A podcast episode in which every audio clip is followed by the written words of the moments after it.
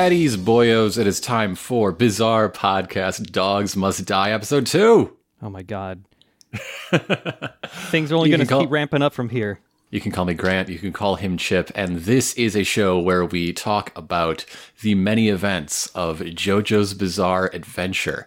Uh, this episode, we are covering episodes six through nine. Nope. Episodes four through six of uh, uh, the first season. Well, we already said uh, in the previous episode, like, oh, here, this is where it becomes JoJo. No, this is where it becomes JoJo. No, episode four is where it becomes JoJo.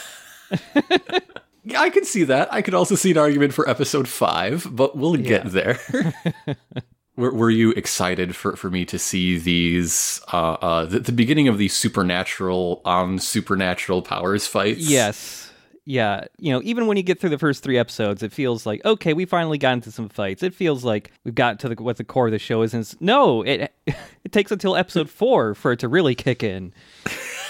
Um, So I guess let's get right to that. Episode four is called Overdrive, and our cold open before the OP is is Speedwagon putting JoJo on suicide watch because he's so sure he's so despondent after becoming houseless and, and fatherless. Never mind that he's loaded, successful, popular. Yeah. Uh, all of the rugby writers in England just want to jerk him off all day. yeah, like I'm I'm I'm pretty sure at this point, even though sure, like JoJo's family is gone, the house is gone, I'm pretty sure the money wasn't stored inside the house. I'm pretty sure that JoJo I bet he's also bummed. Like Robert, Mr. Speedwagon, you're right. He's probably a little bummed. Yeah. But I don't think he's quite that despot. He has things to live for. Yeah. Not least of which is becoming England's most successful vampire slayer overnight, as far as he knows. Yeah, like at this point, like there's there's been no indication that there, there have ever been other vampires, at least not in England. I don't know. I think he's set. I think he's he's got a couple different avenues. So, so then the, the OP hits, and uh, I was struck watching this for, for the third time. If you add them up, Erina has more cumulative screen time just in those than actual content so far. Yeah. Yeah. But that is about to change because as soon as it ends, we cut back to Speedwagon, who, who's peeking in on on JoJo's uh, uh, bedside, and who is there but Erina herself, and he is reminded, "All right, my buddy knows more than one person." Yeah, he's remarking upon like, you know, oh, who is this? Oh my god, how long has she been at at this? You know, cooling JoJo's like burns and stuff. Uh, n- noticing that her hands are like all chapped from like because this- even bedside nursing is extreme. yeah, extreme bedside nursing. She she's just dunked her hands in that water so many times her hands are like all cracked and peeling.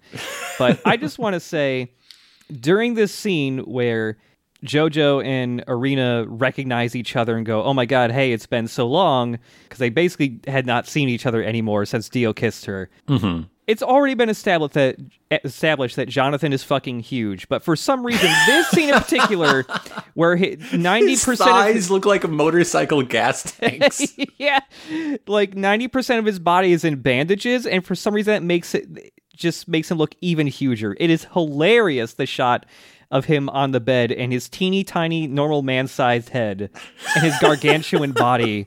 Like his neck is so thick. His neck is and his wider than his head. His bandages that are vacuum formed, they are tucked into the crevices of his abs. He's just so buff. If he flexes, it just gets it just gets sucked in to all the crevices He's there. so buff. What did he eat? Is there did they have growth hormone in that stuff? Like what happened to him? His dad wasn't nearly that huge. Maybe he was when he was younger. I don't know. Maybe, maybe. Maybe he shrunk. maybe that maybe that when you get older you also get really tiny. I, I do appreciate that in his uh, internal monologue, Speedwagon calls Erina Florence Nightingale, Yes. uh, while Florence Nightingale is still alive. She's like 40 years old at the time this takes place. Oh, I didn't even think of that. Jesus Christ. that rules. Uh, but yeah, Suicide Watch is over. Jojo clearly has something to live for, and it's the, the gentle touch of the chapped hands of his nurse. Yay. Yay. Yeah, Speedwagon is just like, oh, thank God, there's a woman here that he likes. Welp, I'll take my Time leave. for me to go. Time for me to go. Godspeed, Jojo. So, so then we cut back to old London town where uh, Dio has the world's fanciest wheelchair.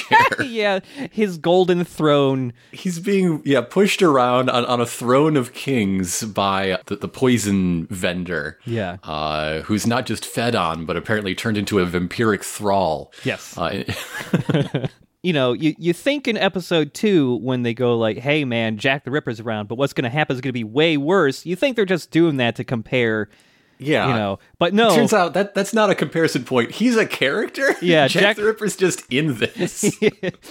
and yeah, Dio's just getting pushed around in his fancy chair in the streets of London, and just bam, he found Jack the Ripper handily, very easily. Scotland Yard couldn't manage it. Uh, it, it it took Johnny Depp to, to uh, weeks to do what uh, Dio could do overnight. yeah. Yeah, he just immediately goes, you know what, Jack the Ripper, you could be doing way better than just killing random ladies in the streets.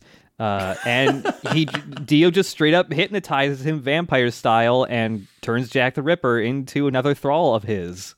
That's how evil Dio is. Jack the Ripper serves him. He's just a fucking henchman now. like a hypnotized henchman. He doesn't even have his own agency anymore. It's great. Uh, so so meanwhile, uh, uh, Jojo has healed a, a fair bit more. He, he at least he's up and ambulatory, taking nature walks Yeah. with with the dear Erina. They're checking out the the wreckage of the JoJo estate. Uh, and surely nothing is suspicious at all about this stalker in a checked top hat. yeah, no, it's it's totally fine. the Yeah. most conspicuous stalker outfit. Yeah, they they do like two or three double takes of this dude walking behind them, and then the instant they look at him, he just like does a 180 or just like hops into a bush or whatever. Honey, I think that man in the ivory white long coat is following us. How can you tell? It could be anyone. But yeah, when they they they do a double take, and then when they look forward again, oh, he's in front of them, just chilling out, eating a sandwich. Mm-hmm. Mm-hmm. This fancy man already knows their names. Already knows JoJo's. Already knows Erina's. Uh, and he leaps 12 feet into the air. Naturally. uh, and then lands in, right in front of Jojo and pokes him really hard in the tummy with his pinky. Because every time Erina is around, Jojo gets his ass kicked. Yeah. Every time. She's his kryptonite. Yeah, Erina's like, hey, like, what the fuck? Why did you do that? He's already injured. Uh, and this dude, And, and in response, this mysterious man uh, takes out a salt shaker and shakes salt onto his sandwich. What kind of freak are you? yeah, and he, he's just going like, hey, don't worry. Like, I did that for a good reason. Just do that during the assembly phase of the sandwich, you monster. Yeah, like, did you? Does it really need that much more salt? I don't know. but yeah, he he's saying like, "Hey, don't worry, I poked him for a good reason." And then Jojo immediately goes, "Oh shit, my arm!" And you hear just tons of bone cracking noises, and all these other fucked up bodily sounds that should never happen. Yeah, his arm is healed instantly as soon as he, he takes a gasping breath from the pinky poke. and and he proves it by lifting a rock and saying, "Lifting this rock is nothing. Why did you lift the rock though? Yeah, yeah I just love What are you going to do with the rock though?" Yeah, just and it's not even like he like the editing for this part is really funny to me because it's not even like you see him go find a rock, bend down, pick it up to test out his arm. No, it's just like, oh shit, my arm's healing. Hard cut to him picking up a big rock, and I can pick up this rock.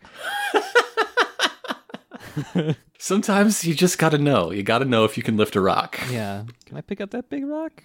Maybe. So uh, th- this man introduces himself as Baron Zeppeli. He basically belongs on Doctor Oz. He he has a, a theory of the body and and energy and healing Yes, that is really exciting to to all the readers of Goop. it feels adjacent to like Reiki or something. Like, Yes. Yeah. Yes. yeah, It- it- like if Reiki was also kung fu. yeah. Zeppeli introduces this whole thing, and he, before he even intro- like tells JoJo what this this power is, he goes to demonstrate it once more by uh, stepping into a little pond nearby. And and he takes a deep breath while standing in front of this rock that a, a little frog is sitting on. While Jojo remarks, "What type of mischief is he up to with that frog?" Uh, what what you doing with that frog, bro?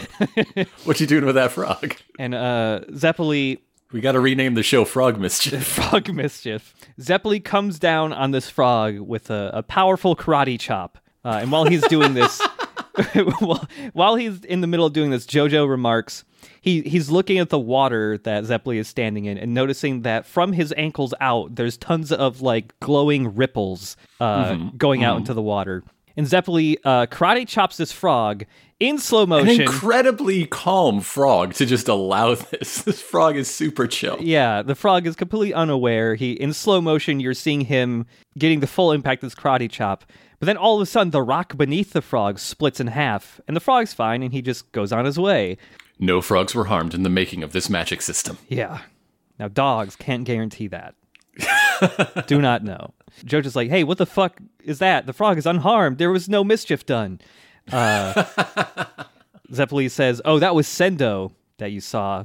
Now, what you, mm-hmm. while Zeppeli says, hey, this was Sendo, you're never going to hear that word again. What you're going to hear yeah. a, a, lot about is Hamon. Hamon and ripples. Yeah. So what he did was channeled Hamon energy mm-hmm. through the frog and into the rock, so only the rock was destroyed. Hamon is a breathing technique. You have to if you breathe a certain way. It's very breath breathing is important. The, this entire episode of our show, so these three episodes of JoJo mm-hmm. are all about what Hamon can and can't do. Yeah. And I still don't get what Hamon can and can't do. Okay, so because it's always laid out one fact at a time, and yes. that's the thing that I do not like about it. Yeah, so this is something that's going to happen with JoJo basically throughout the entire thing. There's going to be other times where different powers are introduced, and they do a better job laying the groundwork of like, here's what this thing can and cannot do. But there's always going to be exceptions where it can do that thing it can't do.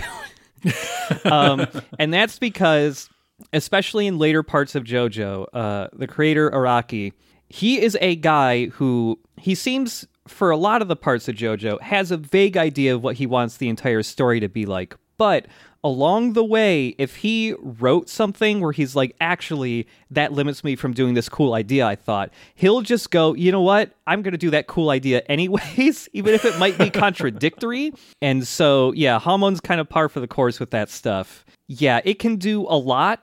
Kind of whatever except it needs. Except for when it can. Except for when except it can. Except for when it can. yeah. Hamon is supposed to be an, an energy, a ripple energy that you send out that is it's naturally in every living thing you're just amplifying it by breathing correctly um, yes and keeping calm essentially because if you're you you got erratic breath you're gonna have bad Hamon energy mm-hmm. So you gotta you gotta be as calm as that frog that did not care it was about to get karate chopped into oblivion yeah that frog has powerful Hamon yeah but while Zeppeli is explaining like is introducing Hamon he brings up the fact that he knows that the stone mask is not destroyed and it's been his life's mission to track down that mask. Yes, and he also drops that Dio still lives. Yeah. So Jojo got to think he won for around 10 whole minutes of animation. poor yeah, poor guy. Poor, poor guy. guy. And he was unconscious for a lot of that. Yeah. It's gotta suck when you own a dude so hard that you completely impale him in a giant statue and burn him alive, and that wasn't enough. Ugh. But okay, eh, but it's okay because Hamon will be the key to to actually defeating Dio. When when Jojo's arm was healed, that was done via Hamon. In that when Zeppeli leaped in to poke to poke Jojo's diaphragm in just the right way to force him to breathe in the correct Hamon way temporarily. Mm-hmm. Mm-hmm. Um, and this awakened his Hamon energy as well. Yeah, and like I'm just thinking of Spanish for ham. I can't help it. Hamon, ham on, ham on. uh, but yeah, there's a point where they're talking where Jojo like reaches up and just grabs like a tree branch, and Zeppeli marvels that there are flowers instantaneously blooming from the branch. He's a natural, this boy. Yeah, he doesn't even know he's doing it. He hasn't even been taught yet. Actually, I'm trying to remember. Has it? Yeah, Zeppeli goes into his backstory a little bit later. Uh, Zeppeli goes into his backstory a lot of times. A lot of Uh, the- times, The, next thing. I've got in my notes is his first flashback, talking about his history with the mask. Right. Yes. Because you thought Jojo, the the uh, uh, expert anthropology student, was going to solve the, the mystery of his father's mask. Fuck you. He's got a guy for that. Yeah. While they are, while we're getting like a training montage of JoJo like sitting underwater with a big rock in his lap. but lifting the rock is nothing. It's it, it's fine. Yeah. Yeah, we get that that backstory from Zeppeli of he was the one to unleash the mask into the world years ago. because he was also an anthropologist, uh, and and he discovered it in a, an ancient Aztec temple, explaining what's going on with the the end credits, uh, a whole like vibe and art style. Yes, yeah, with yeah that whole like Aztec mural with the blood filling it. Yeah, It got loose and accidentally created an uh, a vampire on his, his sailing ship coming back to Europe with, with all their their many spoils of plundering that that is 1800s uh, archaeology. yeah, uh, and yeah, everyone but him was slaughtered on the ship. The guy who became the vampire was actually Zeppeli's dad. Welcome to Bad Dads, the show. We got to call it either Bad Dads or Frog Mischief. and Zeppeli got lucky. He was the only he only lived because the sun came up and also killed his dad. Lots of people get lucky with the sun coming up on these vampires. uh, so it's a good thing that Hamon is like having the sun in your blood through your breath that Yes. can be communicated by punching. Yeah. yeah, it's the the Hamon ripple energy is the same energy that is given off by the sun. So it's it's great for fighting vampires. It's great. It's great Although- for fighting vampires. They uh right before they say, "Hey, Hamon is the same energy as the sun," which is a pretty easy way of saying like this is why it's good for fighting vampires. They say a different thing that never comes back, which is ah because Dio is a living thing, uh he has Hamon energy within him naturally, so the way to Mm-hmm. defeat him is by overloading him with too much Hamon Yes. energy. That never comes back. It's just it's the same it's it's punching with the sun, basically. I, I also like this because, yeah, Hamon is both the thing vampires feed on when they drink people's blood, but it's also the power of the sun, which hurts vampires. Yeah, that line, like, just just erase it from your memory because it it's it's one of those things where it's like it does not come back or matter. It's just they're punching with the the same energy of the sun. mhm. Mm-hmm. it's like Boktai, but without the gun. yeah, pretty much. Boktai punching. Yeah, and you don't even really need to recharge like with the sun. It's just as long as you can breathe, like you're good. one one of the things about how Hamon works is like, wait, is it this or is it this? Who knows? Uh, so now it's time for a road trip because uh, uh, Speedwagon ha- has heard some scuttlebutt and thinks he knows where Dio is. So uh, our, our three big boyos are piling into a carriage. Uh, and also Jonathan, while they, just immediately go to this this town Windknight's Lot, it's called. Mm-hmm. Jojo's just thinking to himself like, "Damn, I didn't tell Erina that I was leaving. Hope I live." Sucks to be her. Yeah. Uh, anyway, his bow tie is overwhelmed by his mighty neck. it's such a tiny Why little bow tie. Why is he wearing a bow tie? Because he is dressed like a couture newsboy. I love Jojo's outfit for this part of the I show. love his little like comma embroidery on on his uh, uh, yeah. lapels. Yep. I'm wondering if Jojo picked that out thinking like, ah, this is my best fancy lad combat outfit, or like, what was the thought behind this choice? No, it's a disguise. Dio will never recognize him dressed like that. the bow tie is so good because the bow tie at, is comical because it is overwhelmed by the neck. But if it was any larger, it would be comical in its own right. There is no way that this bow tie is not funny. Yeah, it's like at a certain point it would no longer be a bow tie and just like a gigantic like bow for a present or something. Like if it were any bigger. Un- unfortunately, Windknight's Lot is a secluded place, so secluded that there is a, a great wall around it with a tunnel you have to go through. A tunnel is about 200 meters long. Yeah. It's a very long tunnel. And while they're going through, well, the instant they go into this dark tunnel, they remark, "We're going to attack Dio while it's still daytime, uh, so he cannot fight back." And we have the Yes. advantage. And the instant Strategy. they, the instant they say that, uh, the carriage comes to a stop. The instant they're in that tunnel. In this dark, sunlight free tunnel. Yes. Yeah. And they're like, "Hey, what's going on? Something suspicious going is going on here." And when they they step out of the carriage, uh, the both horses have been decapitated. Yes, yes, because Jack is Jack's back. Jack's and back. uh he is is branching out. Uh not just humans anymore. Yeah. He he decapitated these horses. For some reason, he took the time to take one of the horse heads and put it on top of the carriage rider's head, who also died. Not sure if it was just from having the horse head placed on him or what. Everybody needs a hobby. Everybody's got a sense of humor if, if you drill down far enough. Yeah. But uh, I'm curious what your reaction was to watching the immediate next thing that that happens in this part. This is the first time that uh, uh, Elena had to ask, "What the hell are you watching?" when she overheard my reaction. I Like wish I I'm could. watching oh, with headphones. I made some sort of noise, and she's like, "What? What is? What are you doing? what is oh, that?" Oh, I wish I could have been there for this. I was waiting for Because this. what happens? What happens is that Jack the Ripper demonstrates no one on Earth has a greater commitment to the idea of surprise than he. He has climbed inside the torso of one of these decapitated horses through the the neck. And, and pops out like surprise, it's me. Somehow the horses remained standing through the entire ordeal. That I wow. I love so yeah. He he erupts from the horse's neck somehow completely from the neck stump of the horse. When he leaps out, he's brandishing two knives or 3 Mm-hmm. I think he might be holding one in his mouth too. There's no point in counting the knives this guy has, It's- as we will see yeah, shortly. it's true. Yeah, he leaps out, but this isn't. He doesn't even do like a surprise attack. It was just like, look at this cool trick I can do. Because once he erupts from the horse, he just lands there and like introduces himself as Jack the Ripper, basically. He's the most undercover guy in the world, and then he gets bored for like a second. like, nah, I'm- just gonna pop out. Yeah, he just couldn't contain his excitement. Actually, there is a bit before he erupts from the horse where just his head is peeking out from the neck stump of the horse. It's so good.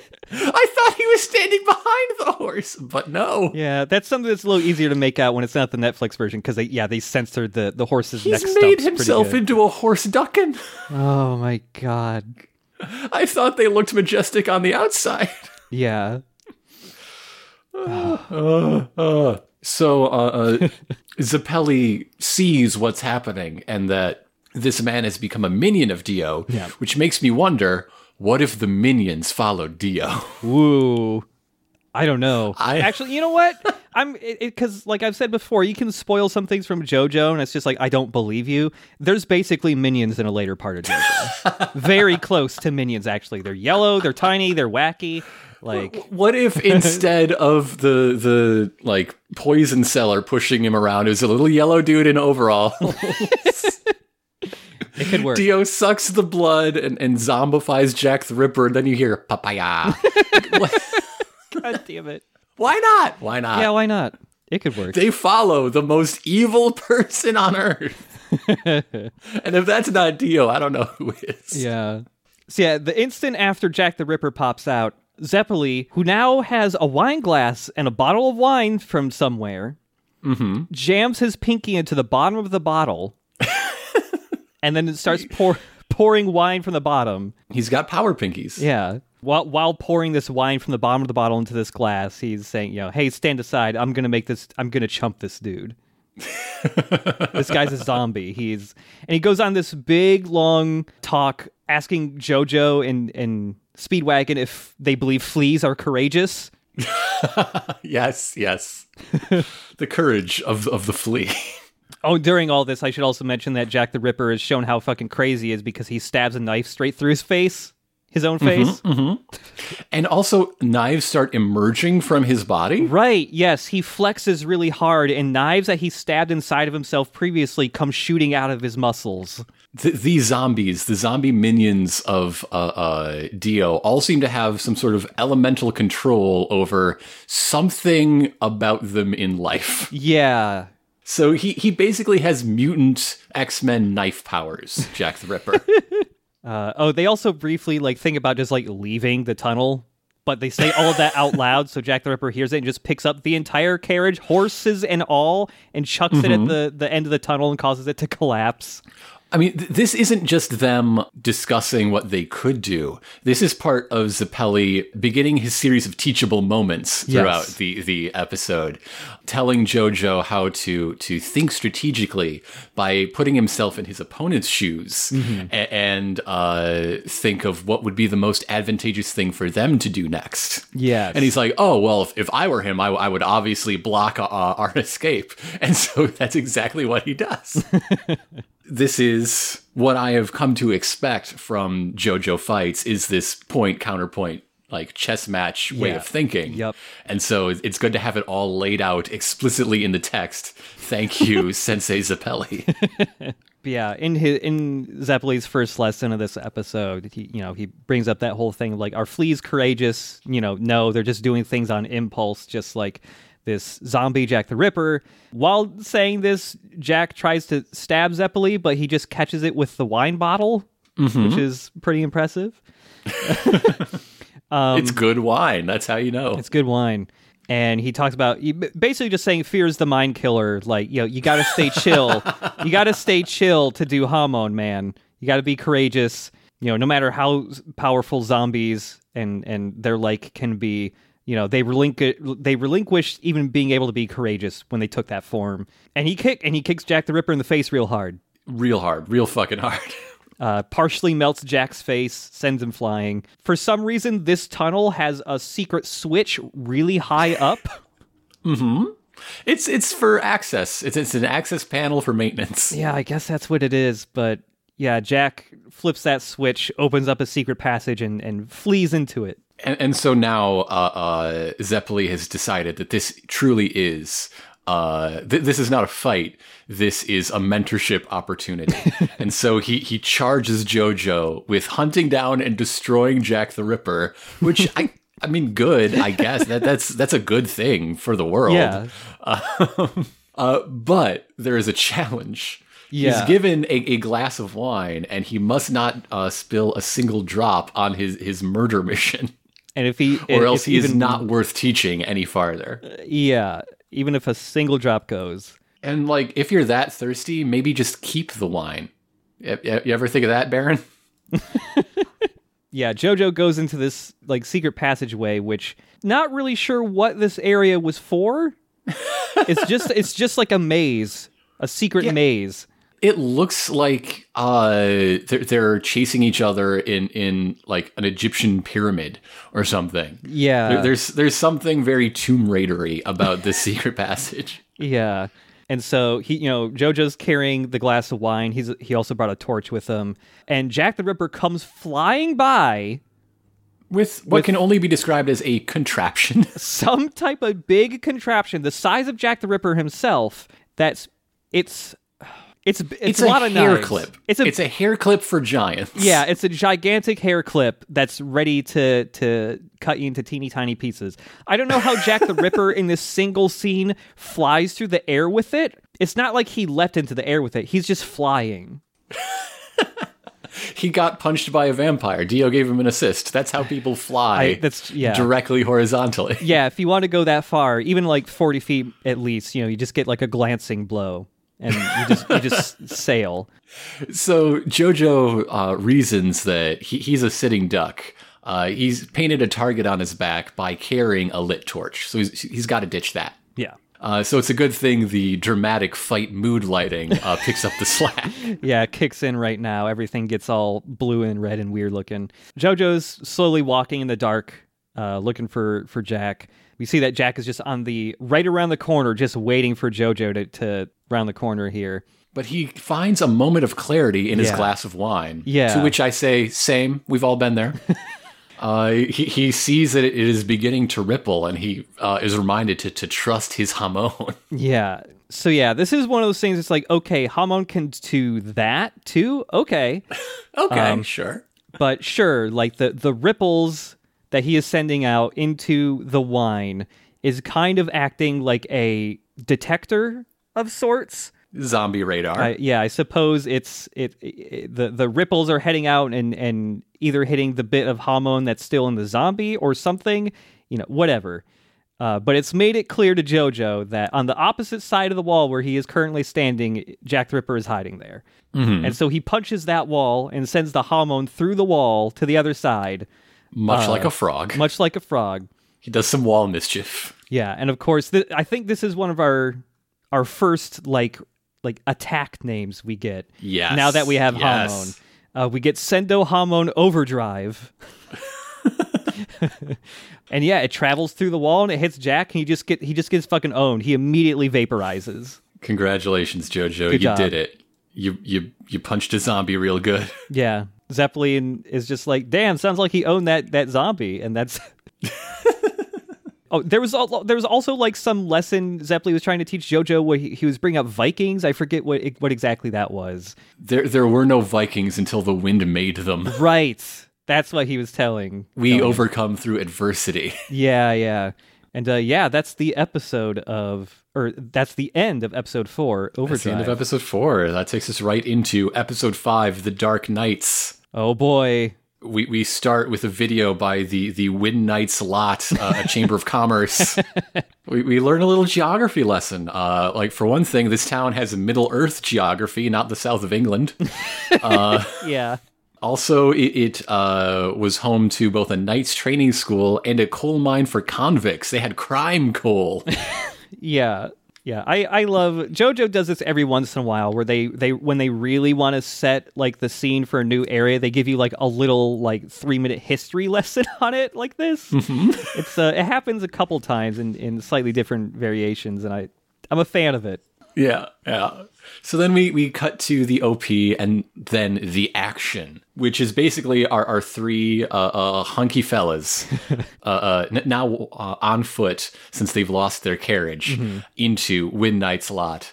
Not in, in the advantageous time of day they, they wish to arrive. Yeah, we immediately hear like a thump and and a groan, and when JoJo turns around, we see that Speedwagon was asking Zeppeli to get some Hamon as well, uh, but Zeppeli just fucked it all up, and he poked him in the wrong spot and just hurt him bad instead. and that's the last. That's the only time they're gonna attempt to give Speedwagon Hamon. he is he is absolutely stuck in the battle commentator role.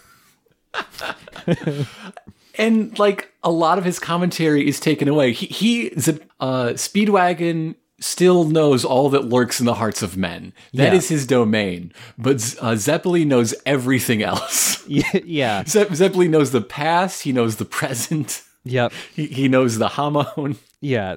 Speedwagon is just for judging people's characters. And usually, I feel when he's judging somebody's character, it's just like, wow, that guy seems fucked up. I wouldn't hang out with him if I were me, which I am. you could replace Speedwagon with a cootie catcher. Yeah, basically. Uh, so so Zeppeli uh, uh, mutters something in Italian that Speedwagon does not understand. I, I guess we should mention that Zeppeli loves to pepper in uh, Oh, yeah. Italian words and phrases. Yeah. uh, all the time. He he exclusively called the wine vino in the previous episode. molto bene, But I, all that stuff. as a person who studied Italian for two years for my college's uh, uh, language requirement, know that he offered a thousand apologies. Hmm. Ah, there you go. I finally used that. Yeah, like I like I mentioned the the first episode, Araki's a just he just fucking loves Italy and he tries to put Italian whatever and stuff as much as he mm-hmm. can. And yeah, so we already got one Italian character, not the not the last either, but yeah, even in the Japanese dub, they sprinkle in the Italian phrases, which is pretty Nice. fun. They have a little extra oomph in the in the in the Japanese dub. I don't know why. soon they are waylaid by their, their first obstacle here in Midnight's Lot. Uh, a very elaborate pickpocketing scheme. yeah, I cannot imagine the amount of setup and also like waiting you have to do to make this specific w- thing work. you got to get your marks in this exact spot. Yeah, there is a child who has set up. What's the word I'm looking for here? Not quite a trebuchet. Uh, a sling? a sling? Sure. He this kid has set tied himself up to a rope that is tied around something and he cuts it and when he cuts it it fucking slings him across the road so that when he goes flying he can nab something from from whoever he's who he's stealing from and then go in this case, a briefcase with every penny to our trio's name. yeah so he just goes flying nabs that and then like catapults himself into uh, a pond that he swims across very quickly uh, and starts climbing up a rock face to get away from them But that's not going to stop these supernatural heroes. oh no Because Zeppeli can walk across water. Yeah. Well, I say walk. He can breathe, uh, uh, do like praying mantis hands, and then hop across the water, making a very silly noises with every step. yeah it's if he walks on water he walks on water like a freaking idiot like Now imagine you're a human trebuchet pickpocket. whoa what's that man fuck was doing that? yeah What was that noise? what was that Are you okay? Are you okay, dear? What happened? metal shelf came apart. Do you need help? Okay. a, a metal shelf came up. I don't know which metal shelf Oh, came no. apart. Uh, but apparently it's fine, and my assistance is not required. okay oh, that's a scary noise. yeah i, I, don't that like that. briefly and i was just like ooh that was not a good noise So as I was saying, imagine you are a human trebuchet-based pickpocket, yeah and you are certain you are the strangest person in town who could possibly uh, approach that. and then a very fancy man starts going whoop whoop whoop whoop, chasing you across the surface of a pond. And then his very fancy lad sidekick makes his own hopping noises to follow, yeah but he's not quite as good at it. Uh, Yeah, uh, he- he- Jojo, hi- his shoes get wet as, as he sinks about an inch and a half beneath the surface with every step. Yeah, he he's not quite in the same level as Zeppeli yet. Uh, but yeah, they they cross the pond. They get up to the the cliff face that the kid is climbing. Jojo punches the cliff face, sends some Hamon through it, so that it travels up and just kind of shakes the rock that the kid is currently climbing, and, and sends him flying into Jojo's gigantic arms. I don't know if they'd be very like cushiony. They seem rock hard. Yeah, Like that kid probably hurt himself real bad falling into those arms. like especially because the art style for the start of JoJo, all the buff men have a decent amount of sharp angles to them. Like I feel like you could cut yourself on certain parts of JoJo. Especially the nose. Oh yeah, the, The nose. nose. and the cheek, the Oh, boy. cheekbones, the cheekbones. Yes. super super like razor sharp looking. But yeah, when they start talking to this kid, they realize that he had been hypnotized. Mm-hmm, He had been hypnotized by Dio. And now Dio has them exactly where he wants them and when, which means part of Dio's plan was predicting hopping across a pond making goofy noises. He's a mastermind of this Dio. Dio is he's brilliant, this man. Yeah, he lured them to exactly the place they wanted and at the correct time too, because the instant they realize where they are, a graveyard, the sun immediately goes down. yes. I mean, it was already sunset, but damn, the sun goes down fast. like this part really feels like a like a stage play or something too, because it feels like the the crew just changed the lights Yes. or something Yes. for for dramatic effect. The the backdrop switched flies just like that. Yeah. Yeah, yeah. Uh, so now Dio has appeared, announced himself, made himself known once again, and so th- the show can begin. Dio's here. Yeah. Tons of, of, of zombies are coming out from the graveyard, still fully armored, a lot of them. That's how you bury a knight, Okay. I guess. I don't know. It seems like you could use that armor. seems like it, at, at this point in time, it still takes a lot of work to make fucking armor. Yeah, when the zombies start appearing, and you know, while Dio appears, he doesn't just appear in front of them. He's doing it in a really extra way, where he's standing on top of the tallest, most skinniest, like peak of like just a big stack of rocks. And while the, this is happening, uh, Speedwagon is basically just saying to no one else but himself, "Ah, shit! I was trying to steal myself so I could fight Dio, but I'm a fucking coward. this sucks." This this moment is when a Speedwagon becomes what I like to call tall Krillin. Yeah, he is very much Krillin at this point.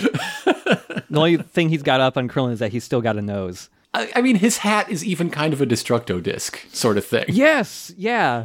Remember He's, his, he's tall Krillin. Wow, remember when Speedwagon had a, had a knife hat? What happened to that knife hat? That could come in handy right about now. Uh, so so now Dio starts monologuing, of course, Mm-hmm. uh, in the middle of uh, battle with uh, Zeppeli. Zeppeli's here to finish the fucking job, right? Mm-hmm. Uh, so who taught Dio about Hamon? He he knows all about the Hamon. Hmm. Again, I, I have to imagine Dio's just super well read. I guess. Dio, before becoming a vampire, was going to be a lawyer. I don't know if that would expose him to the knowledge of Hamon somehow. and all lawyers know about secret breathing, fighting, healing techniques from Tibet. Yeah. So, so yes, Dio knows about Hamon, so he knows how to stop Speedwagon's attacks against him. Speedwagon tries to punch him full of Hamon. Or rather, but, Zeppeli, not Speedwagon. Uh, yeah, right. Obviously, Speedwagon's not punching anybody he's, today. he's watching 30 feet out off camera going like, oh shit! Zeppeli is, you know, enacting the plan. He, he tries to punch a bunch of Hamon into Dio's arm, but Dio has a plan for that. Oh, I also just want to bring up right before this happens, I really love the exchange of, you know, Dio revealing that almost all but one of his wounds that JoJo gave him in the fight two episodes ago have healed because Oh yes, he's, he's yes, yeah he's eaten so many you know he's fed on so many people from from this town. And Zeppeli like remarks you know how many people you know have you have you killed? Uh and Dio retaliates with how many loaves loaves of bread have you eaten in your lifetime Which is an unfair question because Zeppeli only eats the finest Italian breads. yeah and only if it's properly salted enough I, I love the Dio's uh, motivation in this fight, or at least the what he brags his motivation is. Yeah. uh, is to to just drain Zeppeli dry so his tummy looks good for Beachbody season. yeah and to be honest like if Dio left that one scar there in his tummy it'd probably look kind of cool like I don't even think you really need to heal that last wound there. Yeah. Anyway, Zeppeli goes to punch to punch Dio with some some Hamon. but gets punched back with anti Hamon. I love the explanation for this. So go go for it. Lay it out. okay, this is what Dio cl- claims he did. So yeah, Zeppeli's fist connects with Dio's palm. Zeppeli's arm freezes and then cracks a whole lot and, and it's his arm starts to bleed profusely. And Dio's unharmed because as a vampire, he has ultimate mm-hmm. control over the functions of his body. Yes. So he, in just his his arm, vaporized all of the moisture within it, which mm-hmm. apparently pulls in nearby heat, which then flash freezes Zeppeli's arm. Naturally, And because it's super sweat is what he's yeah, done. it's super sweat. So by freezing Zeppeli's arm, uh, he has constricted blood flow, which means that he cannot cause Hamon to be channeled through that arm. I can buy like freezing your arm makes it hard because it's breathing and blood flow and stuff, but like the Dio's science behind it. like you didn't even need that part, and I love that this vampire is explaining this part. we, we get a little bit of Mr. Wizard in the middle of our JoJo. Yeah. Uh, so speaking of JoJo himself, he, he has to jump in for the assist, and that uh, begins the weirdest high five I've ever seen. Yeah, so while while this is happening, this isn't like Zeppeli is just standing on the ground next to Dio trying to punch him. No, he is frozen in midair in a cool looking pose, punching Dio, and now so is JoJo because uh, Dio Yes. was about to punch Zeppeli and shatter his arm and all that. D- Dio and Zeppeli were about to punch fist on fist once again, but JoJo's flat outstretched hand is between them. Yeah, sandwiched between them, and that stops the punch. That stops the punch because uh, now he can like channel his Hamon, and they could do a, a two for one ham sandwich special. Yeah, but now Dio does the reverse and he freezes his own arm, which means the Hamon cannot travel through it because it's frozen. And so he's he's taunting them with phrases like anemic and save your breath because Dio thinks he's funny. Yes. Yeah. Ah, yeah. I get it. Haha. So yeah, what Hamon can and cannot be conducted through varies a little bit episode to episode. Like it could go through a thin concrete wall, but ice it can. No, thank you. I No, guess no. ice just because it's like ah, it's cold, the opposite of the sun. Sure, but you know, whatever. Uh, if if we're ju- if this is working on like RPG elements, sure, it makes sense. But yeah, that that attack doesn't work either. Dio sends both JoJo and uh, Zeppeli hurtling towards the ground. Which I should also mention, uh, the little boy that was hypnotized is still with them, just latched on to JoJo's back like a little baby monkey or something. uh, he also introduced himself. The little kid's name is Poco. We all love Poco. Poco's a good boy. Oh, Poco. Yeah, there's like a gross shot too of like when JoJo and Zeppeli are sent flying, like Dio's frozen fist, you know, was was touching JoJo's. So when he goes flying, like all the Yeah, skin oh, on his yes, palm it's- gets torn off. Oh, and and it's just like flapping in the wind as he as he bleeds. oh god, it's so gross. It's gross. It's pretty gross. Dio could easily finish them off now, but he won't. Yeah. He, he's going to, to call in some more of his minions. Yeah. He he t- calls forth two knights, Tarukas and Blueford. Mm-hmm. The the ground beneath JoJo lifts up into the air, uh, and these two knights are below it. The, there's one like kind of more normal JoJo-sized man, which is still huge, and then And one, one, man who is 15 feet high. fucking huge, dude. And yeah, he he It, it's his hair clip that Jack the Ripper was flying around on. Oh, that makes sense. Uh, this rock that has lifted up the, the ground uh, is being held up by this giant dude, and he's holding up just by one finger. Mm-hmm, So he's tough. I love this bit because it's not just hey, here are two like mini bosses for you to fight before you can eventually get to JoJo. Uh, no, we need to know who these mini bosses are. Uh-huh, uh-huh. They, they have lives, you know. They're fully realized three-dimensional characters. Yeah, and maybe you wrote more notes on this than I did, so you might be able to explain their backstory a bit more uh, succinctly than me. Well, but before we get to their backstory, uh, we we have the problem of Zeppeli's severe, Oh, yes. uh, uh, frostbite to, to take care of before gangrene uh, sets in. Right. and this is where Speedwagon becomes useful because Yeah. uh, uh, he he reminds the Baron that he has the hottest abs in all of Old Blighty. I yeah, he's telling Zeppeli like, "Hey, I've heard that like in the Arctic they have treated frostbite and and stuff uh, by cutting open like the the stomach of a seal or whatever and sticking your your arm in like the the, the fat to keep it warm." He doesn't do this himself. He just has really hot abs.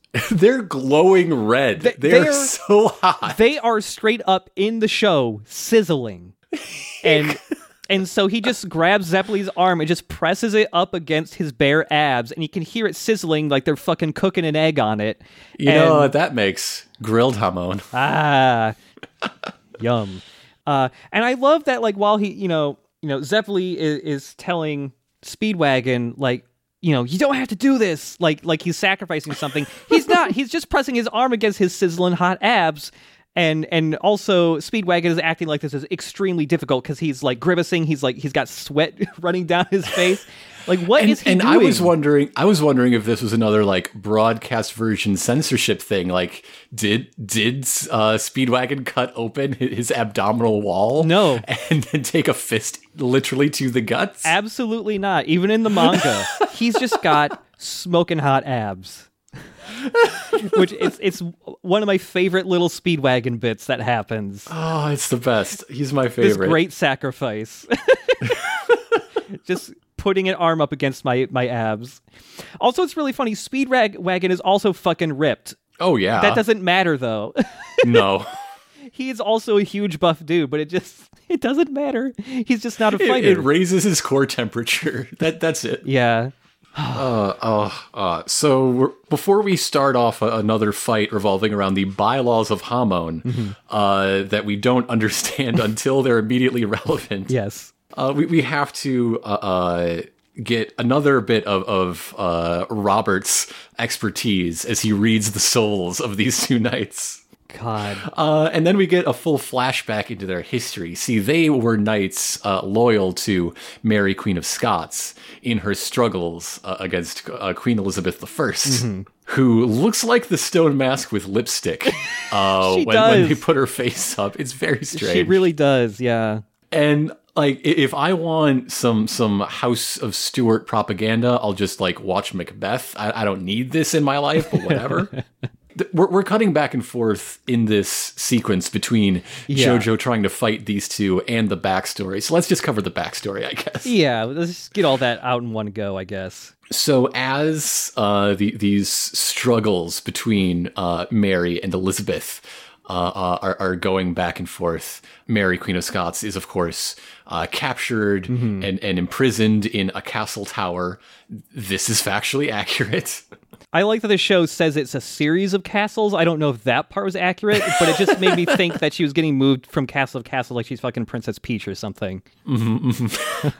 And the, these knights are uh, also eventually captured a- after many valiant battles and uh, given uh, uh, the choice to sacrifice themselves because if they are executed, uh, Queen Mary will be released. And they're like, you know what? It is our chivalrous duty to take this deal and go to the chopping block. So they do. And as uh, the, the axe is about to come down on their necks, uh, th- they are informed that it was all ruse. Mary was executed days ago. Uh, th- th- this is all for naught.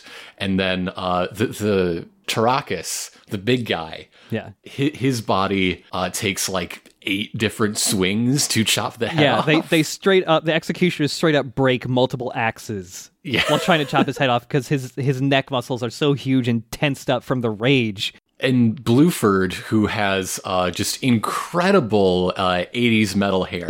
yeah. uh, that is prehensile, as in this cutting we, we have seen by the time we get to the point he dies. Yeah. Something about his hair falling down on the foot of the executioner and doing something. I don't remember what his decapitated hair did. So his hair wraps around the legs of the executioners and cuts their legs up.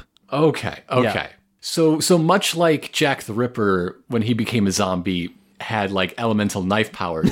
now Blueford has like a, a hair not unlike Medusa of the, the Inhumans uh, fr- from Marvel Comics. Yeah. And Blueford's great strength means yeah, he's a literal giant. Yeah. When they start the fight with JoJo here, Zeppeli is still out of it. He's still getting his, his arm baked.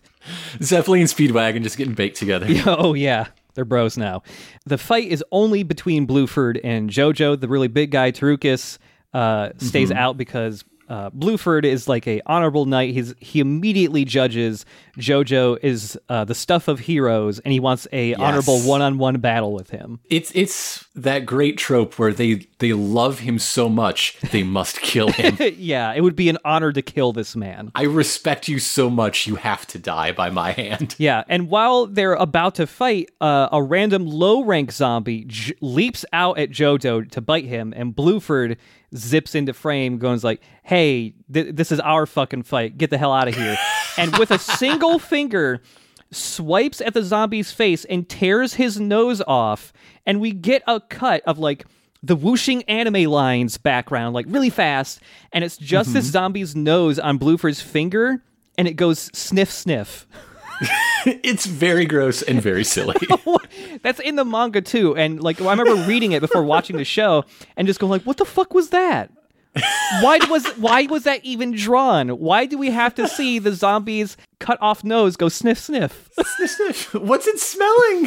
what was happening?" Is someone baking one of these many breads we, we've discussed?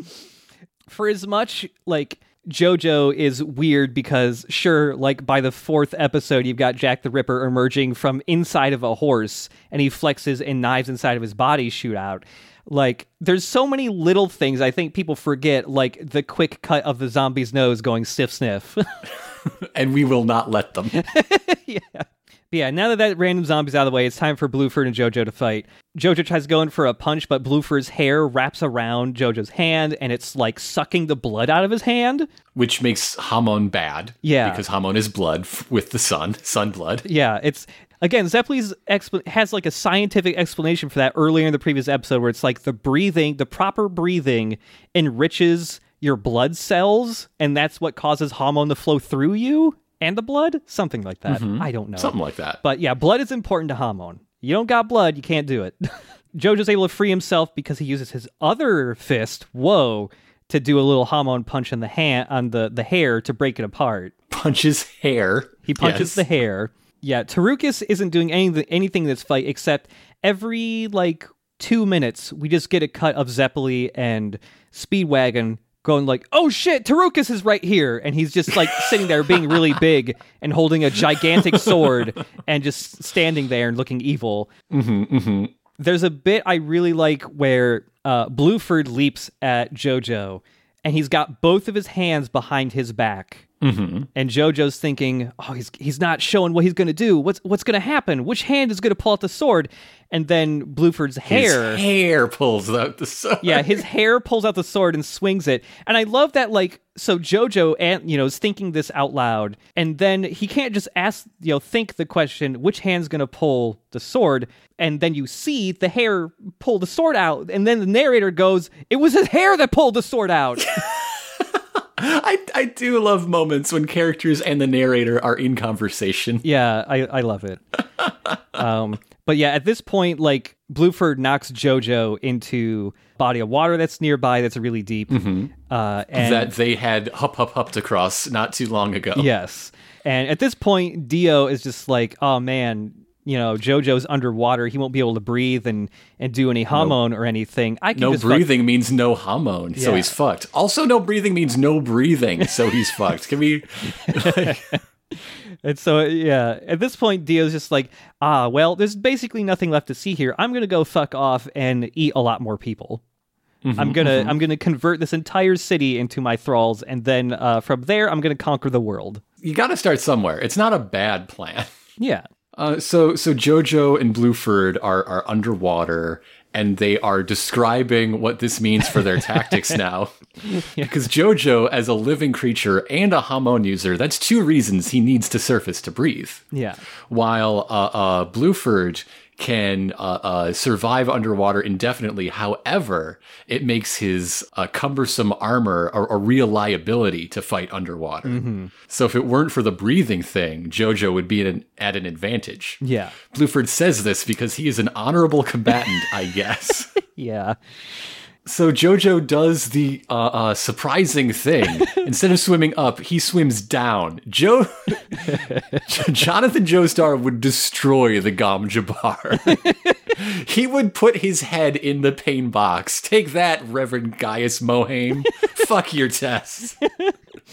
yeah this is uh when i first like read slash watched this you know there are some things that made me go like what the fuck like jack the ripper and all that but for some reason the first really iconic thing for me that was like fucking what was jojo's battle tactic of i need air i'm gonna keep swimming down instead of up towards the air I remember like yelling at the screen the first time that happened. But it all makes sense because we get a flashback. We get a memory of the best character in the whole show, Danny. He's back for one brief time. Danny's moment. back, baby. Uh, Danny's back providing guidance to, to our hero in his time of need. It is a memory of young JoJo uh, trying to take his toy gun away from Danny, and Danny won't let go because dogs like to play tug of war. yeah, it's a thing dogs enjoy doing. yeah. And so uh, George gives him the advice to just, hey, hey, kid, give the dog a gun. I'm a good dad.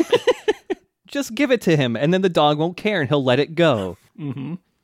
It works, and I kind of wish it wasn't a toy gun because that would be a lot more fun to imagine. Yeah. So, so this is his inspiration for swimming down. Not only that, but also Jonathan's knowledge that this was an old mining town. So uh, there are crisscross tunnels beneath everything. So surely there are trapped pockets of air. He lifts up a stone and and just slurps up an air bubble, like the opposite of watching astronauts drink in the space station. yeah. It, Yeah. So, so basically, what Jonathan does here is what Sonic the Hedgehog does. yes, that's in my notes. He's- this is what Sonic the Hedgehog has been doing all these years. Yeah, literally the only thing missing from Jonathan sucking out that air bubble is getting the little oh ah noise.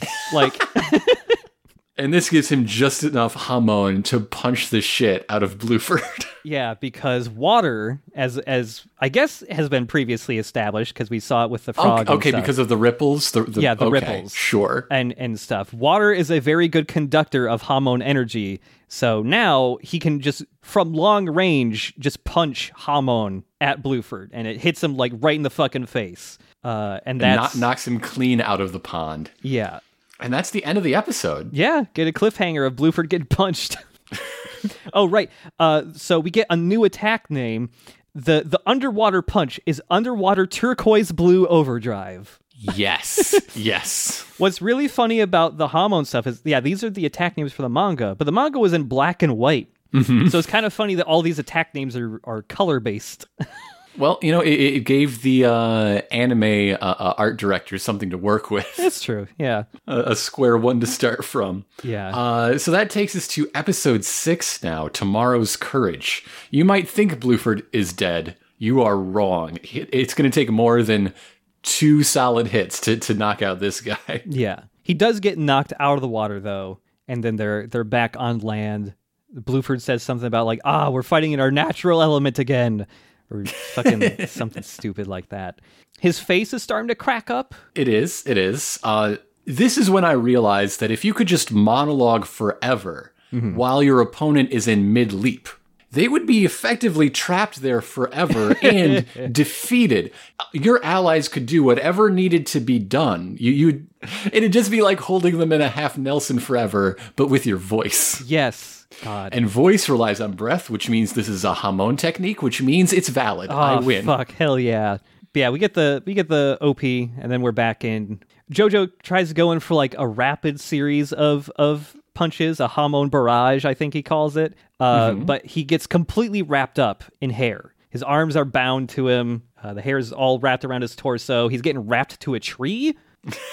his blood is getting sucked out yet again. Bluford in his taunts keeps dropping in French phrases for some reason, and you might think that's strange, but you have to recall Mary, Queen of Scots, also held the title Queen Consort of France for a number of years. So there you go. Damn. It, it's all historically accurate. Damn. 100%.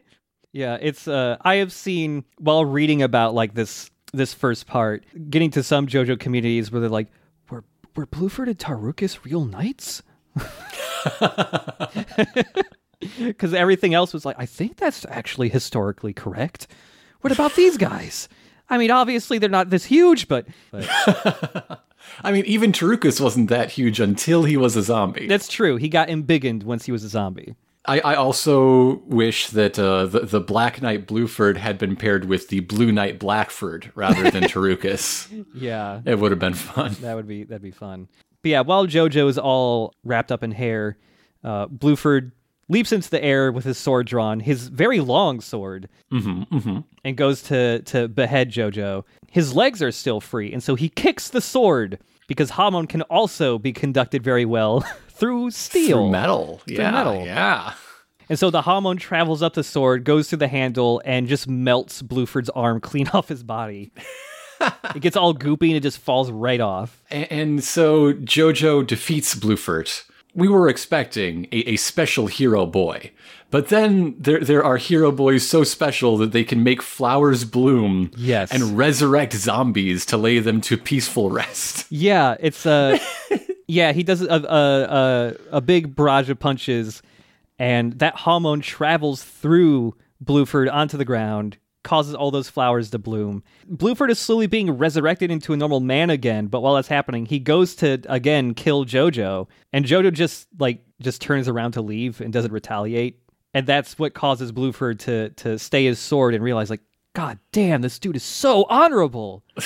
what a man. Yeah, like he, he has Jojo on his knees as, as he comes down to behead him. Whoa, how the tables have turned, Blueford.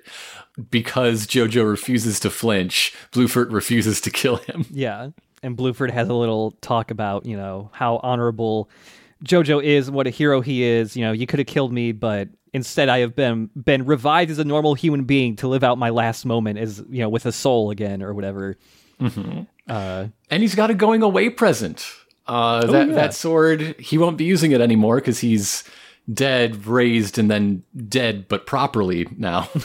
yeah. Yeah, he gives Jojo the sword, which was already had a name emblazoned on it, Luck. But he goes, you know mm-hmm. what? It can't just be luck. I gotta, I gotta change this up. And he takes it, and with his own blood, it draws a P on it. So now it's pluck.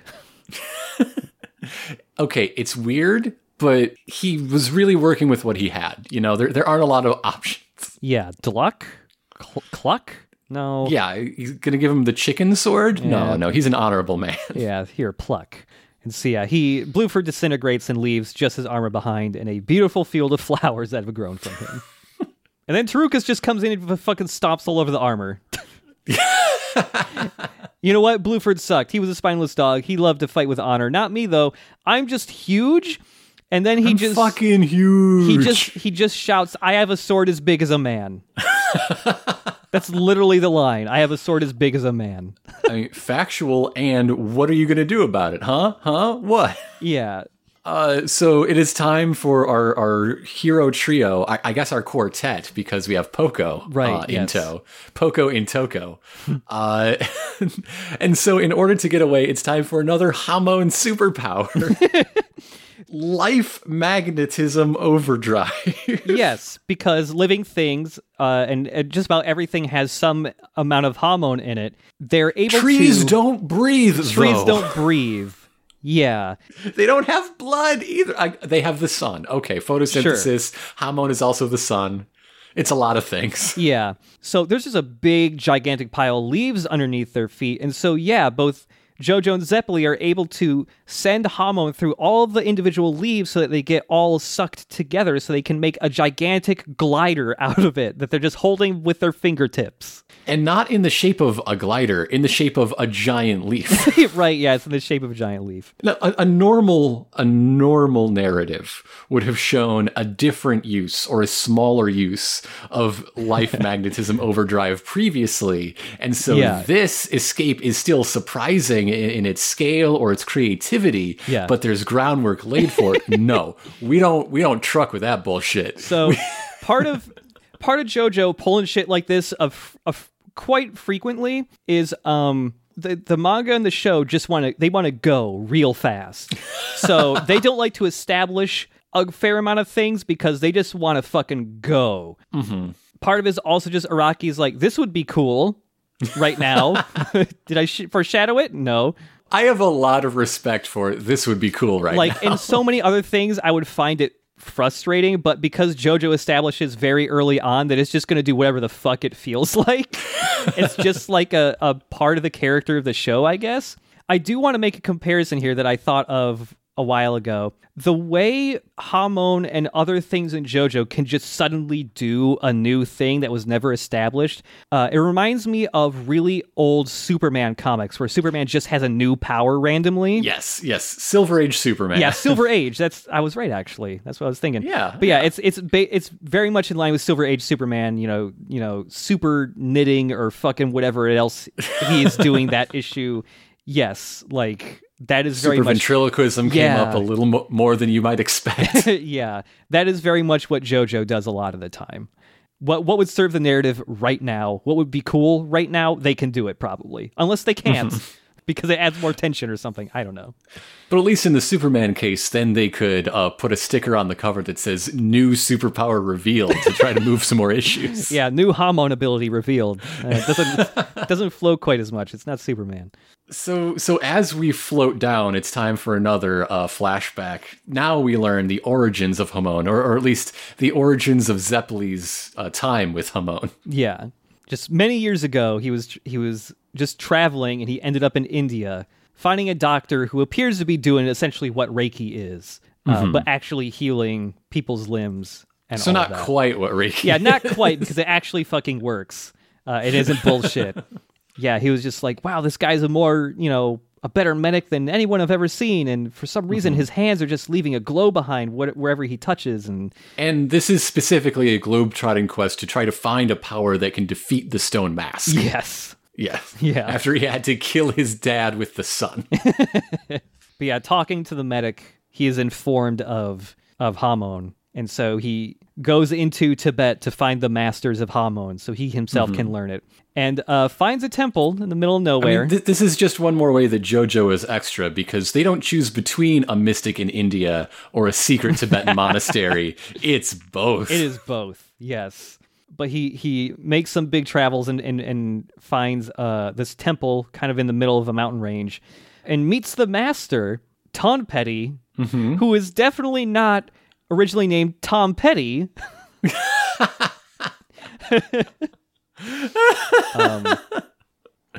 Uh, but he's more of a heart healer if you think about it.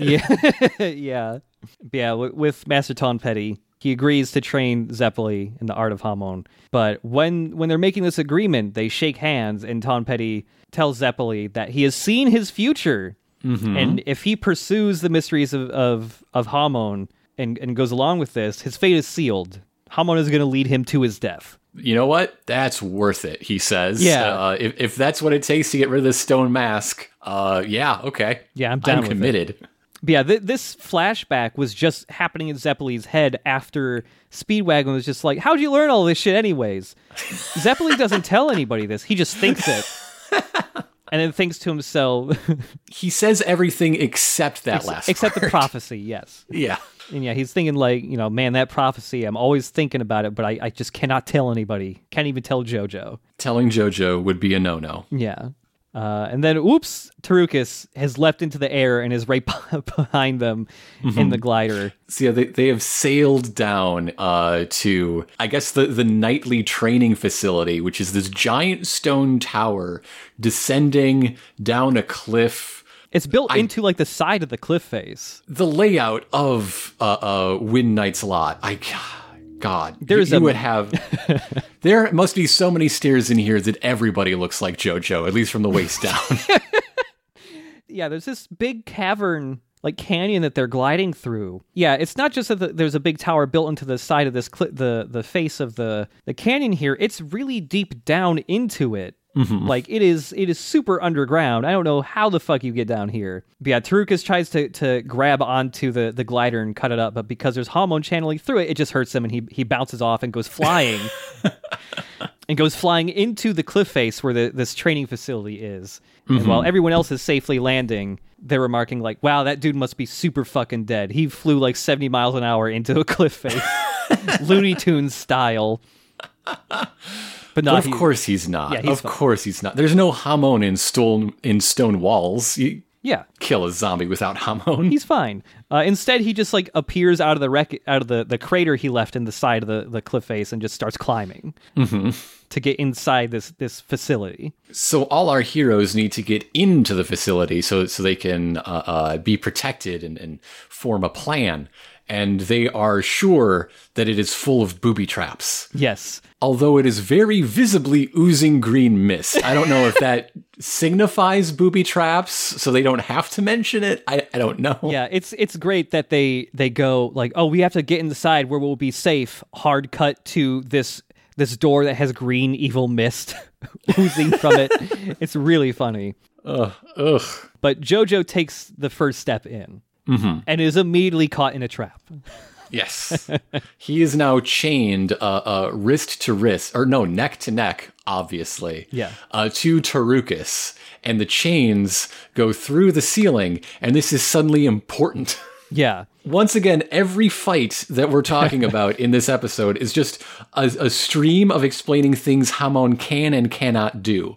Yeah. He could send the Hamon very easily through the steel chain, except it won't go through the stone part that is blocking the the co- conductivity. Uh, what the fuck? Yeah, yeah. It's it is entirely just a okay. I want this cool mat, this fight I thought of where they're chained neck to neck to each other and they can, you know. But then it was just like, wait, I already wrote a thing where Hamon travels very easily through metal. Couldn't he just do that? well, I gotta add it in extra. I I don't want to give up on the cool neck chain death match. So yeah, And it has to be steel for some reason. yeah, it could just be some other material. I don't know. But yeah, the explanation is is because the chain runs through this ceiling, it's dispersing through the ceiling and can't get all the way through this chain. it's just so slapdash. Yeah. And It totally is. why not have uh, uh, the, the neck shackle constrict your breathing, making your hamon less effective? And it could even just be the chain is too long for Hamon to make it all the way through. He could just Right? punch the chain and you see the Hamon go through and it stops like halfway and he's like, "Oh no, it's too long for it to go through."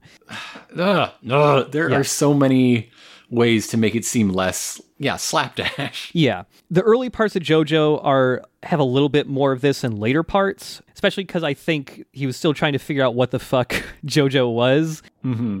But throughout, basically, anytime there's a new part or or any part of JoJo where they introduce a new ability or a new power or, system or something, the first several episodes, those rules wildly fluctuate until he finally settles on a thing, and then it's that for basically the rest of the thing. A, a lot of this comes from the fact that you know it was a weekly manga um, right, right. so things he was just constantly changing things. But yeah there's always a point where he kind of reaches like an equilibrium and it's just like okay the rules are basically the same throughout now we're still in that part where it's just like what the fuck does Hamon do uh, oh it's life electricity Uh, anyway, meanwhile, Poco is outside and he wets himself. And then he tells everybody he did with like, bro, no one's paying attention to you. You do not have to say. It's okay. Yeah. And yeah, Zeppeli and Speedwagon are trying to get in because the door is closed on, on the death match. They can't get back in. Another thing that's weird that's also a little slapdash is like, okay, sure. So Hamon Zeppeli is like beating his his fist bloody, trying to punch down this door. Mm-hmm. But it's a thick metal door, and it's like, while he can channel Hamon through it, it's not like he can melt the door. Okay, sure. We've only seen Hamon traveling through things and not like destroying them. But he does say, if this were brick, I could punch clean through this. But all surrounding the door is brick. It's all brick. What are you doing? Just punch anything around the door. I don't know. While they're doing that, Poco is, you know, thinking like, "Fuck, I just got to get away from these guys. They just attract nightmares and trouble towards them." And then he thinks and has a flashback in his head of his own backstory. Yes. And we learned that uh, bullies live in every part of the English countryside, Yeah. not just where JoJo came from. Yeah, Poco is a kid who's been bullied frequently. Uh, and after the bullies leave, his sister comes and, and gives him a fucking slap across the face. Yeah. Basically telling him, like, fucking man up, dude. Like, Come on, Fight- grow a pair, kid. yeah. What are you chicken? What you gonna cry? You gonna cry to your big sister? Fuck you. Yeah, like, fucking man up. Like, stand up to these dudes. and remembering that slap from his sister gives him the courage to help out in this situation. Because he, he spots a, um, there's a small, small, like, plus shaped holes in certain parts of the, the walls of this training facility. So he climbs up in there because it's conveniently child sized. So he's climbing through there to get inside and and try and pull this lever. Zeppeli and Speedwagon try to stop him because they're sh- they're sure he, he will most uh, uh, certainly die as soon as he, he uh, enters. They can run on water, but you can't grab a kid. Yeah, Poco gets in. They're, they're previously established there was like this this lever just out of reach from the door that might may have opened it. Um, but Poco gets inside, and Tarukas immediately spots the very small child that's the size of his, one of his toes, um, and goes to kick the shit out of this kid. But Slams him hard against the wall. Like Yeah. this kid should be dead. the only reason why Poco didn't die because again it was a glancing blow. Uh, only because JoJo, seeing Poco come in, yanks really hard on the chain that connects him and Tarukas and is able to pull Tarukas back enough that he only is able to slightly kick this child and send him careening 60 feet in the opposite direction. so so then when we see Poco, he, he's crawled away from the wall toward this lever. There's a smudge on the wall and, and a trail of something leading up to Poco, and I don't know if that's the child's blood or urine. and there is no good answer to this question. no, there really isn't. But yeah, Poco is basically on death's doorstep. It feels like the, the trail of whatever he's leaving behind. But he is able to get to the lever and and and lay his body weight on it to open the door to let Zeppeli and, and Speedwagon in. Mm-hmm. And again, Speedwagon relegated to the sidelines because now it is his duty to just just cradle Poco's bad battered child body while Zeppeli does all the work. Yeah, yeah. Uh, uh, Zeppeli thinks once again about the uh, uh, prediction of his death and wonders if today is the moment. And Speedwagon's mind reading powers are, are no help. He, he does not understand the, the gravity of the moment. Yeah. As Zeppeli walks forward and challenges Tarukas uh, in a, one of the really great uses so far of Yeah. the to, to be continued music cue. Yeah, yeah. I think of, of the ass. six we've gotten up to, th- this is the best so far. Yeah, this is one of like the really good uses of roundabout kicking in before the credits because Mm-hmm. yeah, it leads up to this really dramatic thing of Speedwagon asking, you know, Zeppeli like, "Hey, what's wrong?" and you just get silence from Zeppeli for several seconds as roundabout's guitar kicks in. Uh, and he begins to think to himself, slowly walking towards Tarukas, that this prophecy that he was told, like, it feels like it's about to happen. Like this, he is walking it to his death right now, going into this fight, and that's the end of the episode. It's so good. It's, so good. It's a really good cliffhanger. what What do you think about Tarukas and Blueford as, as characters, as a double act? I guess they're not a double act anymore. One of them, uh, life died. I'm mixed on them because, like, whenever I think about part one of JoJo, there's a lot of things I, I think about. Tarukas and Blueford are always kind of what I think of, like the um the they are the roadblock to the main action of part one. So in some in some like you got to have some other fights before you get to you know any any big important fights with Dio or, or whoever else, right? right, right. You got to figure out Hamon, and that means you have to write eight fights that revolve around it. yeah so I, I appreciate the like you know showing that you know jojo has to go fight some other go through some other big trials before he can get to dio or anything on rewatches this is always the part that i kind of want to skip a tiny bit or at least up to the part where you get to when it's time for zeppeli and jojo to fight tarukas together Yeah. because the other parts is like okay you could kind of skip these parts and not miss too much especially on rewatches but there's still a lot of parts i like about it. Just the galaxy brain like i need to breathe i'm gonna swim deeper underwater thing. Just the the trope that i never really get tired of that's very entertaining to me of like super honorable combatants. The way they they must destroy what they love you put a slight twist on it and it's like a satire of fandom yeah totally it's just such a well-worn like trope at this point but there's always something you can do with it that makes me enjoy it i don't know why yeah yeah also i, I enjoy how once Tarukas is is the last zombie standing a- as he disparages the uh, Blueford, uh, he talks about how he he has no need for clever. What use is clever to a to a man like him? And the Yeah. first thing he does is trap them in a booby trap that, that disables their superpowers. Like, mm, Yeah. I guess you have some use for clever. Some don't don't use. sell yourself short. Yeah. So yeah, I still enjoy these parts. Uh, there's still a lot of good good little bits. But yeah, Tarukas and Blueford, their fights are definitely the big part of figuring out like what the fuck does Hamon do. Mm-hmm. It's like life slash sun electricity, kind of slash magnet, life magnet. It's it's life magnet electricity from the sun that you breathe in your blood. Simple. it's so simple. Yeah. Yeah, I have been exposed to Hamon long enough that like when I think about it, I'm just like, ah, of course, Hamon, simple. but then when I watch it, it's like, oh god, it's a lot of things, isn't it? it's a whole lot of stuff. But yeah, what what do you think about these parts? The high point of the series so far is is that last cliffhanger and the entire uh, Jack the Ripper in the tunnel fight. Yes, Jack the Ripper is really good. Jack the Ripper's so good. I really enjoy Jack the Ripper's fight, uh, especially because, like, at that point, The rules are pretty simple. Sun kicks equal kill zombie vampires. Yes. what more do you need? Even though uh, Tarukas and Bluford come later and they're also ridiculous, like Jack the Ripper is very hard to top, zombie wise.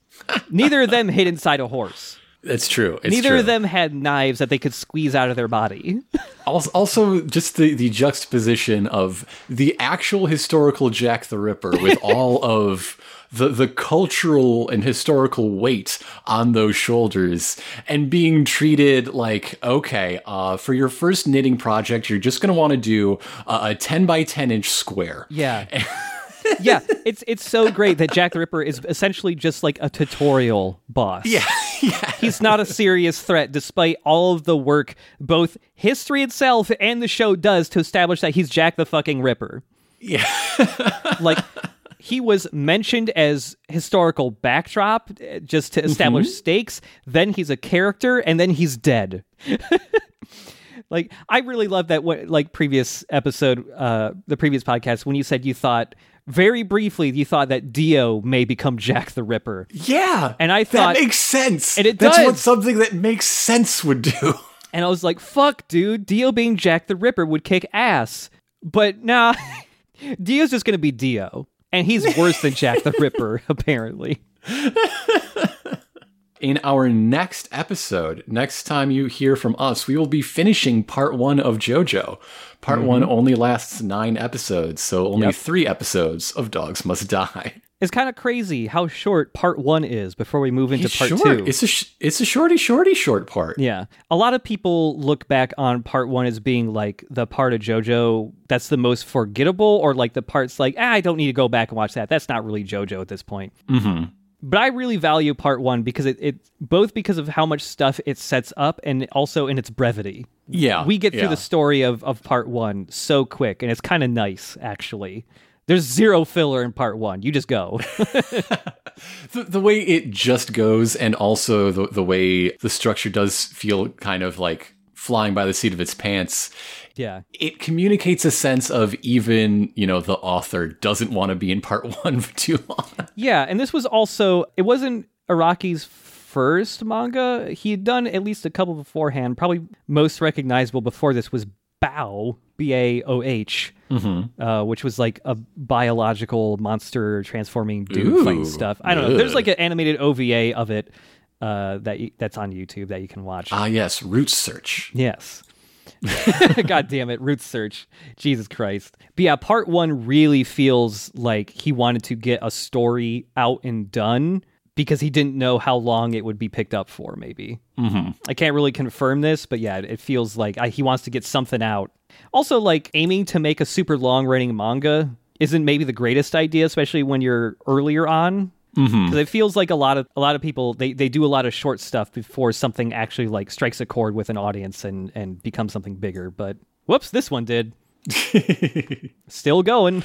Uh, so that is it for this episode of uh, uh, Bizarre Podcast. Dogs must die. In parentheses, frog mischief. Yeah, every every couple episodes, we should just add on to the title. Never remove anything. Dogs must die. Frog mischief. In the next three episodes, we'll probably get something else to add on to the title. I mean, it, we, we've got to keep it relevant because no dogs were, were harmed, uh, unless you count being given a toy gun harmful, and then you're, you're just a weird helicopter parent, honestly. Yeah. Well, I can promise many more dogs will die. It's just Okay. it's not it's not going to be like every other episode. It kind of comes in bursts. but uh yeah, dog violence is still going to be uh, a recurring thing. Dog violence, the seasonal uh, occurrence. it comes and goes like my allergies. I would say at least for part 1, the level of dog violence that has happened has made up for not being in every episode cuz one dog literally got burned alive and another one got eaten by a cat. That's pretty high in the dog violence list. Oh, I suppose I should mention this. Uh, If I have figured out the, the timeline right, by the time you are hearing this, another uh, podcast where I and someone else talk about a show that is impossible to spoil even by describing Ooh. it is up and running. Uh, my wife and I do a show called Sex Archie where we talk episode by episode about Riverdale, which uh, this January which I believe is now, uh, is returning for its fifth season. And uh, by the time you hear this, you'll also uh, have our uh, most recent bonus episode up where, where we talk about Afterlife with Archie, the zombie horror comic series that I believe is the direct antecedent to Riverdale coming to a, a CW affiliate near you. That's right. The reason why we first brought up I first brought up the idea of JoJo was because of Riverdale, I think. I remember bringing it up and you were just like, "Well, I already do this podcast for this other show that's basically like impossible to spoil and is fucking absurd, so sure, why not?" Yeah, yeah. Uh, every, every once in a while, I just remember a thing that happened in Riverdale, and I have to check to see if it really did happen, Yeah. and it always has. yup. Yup.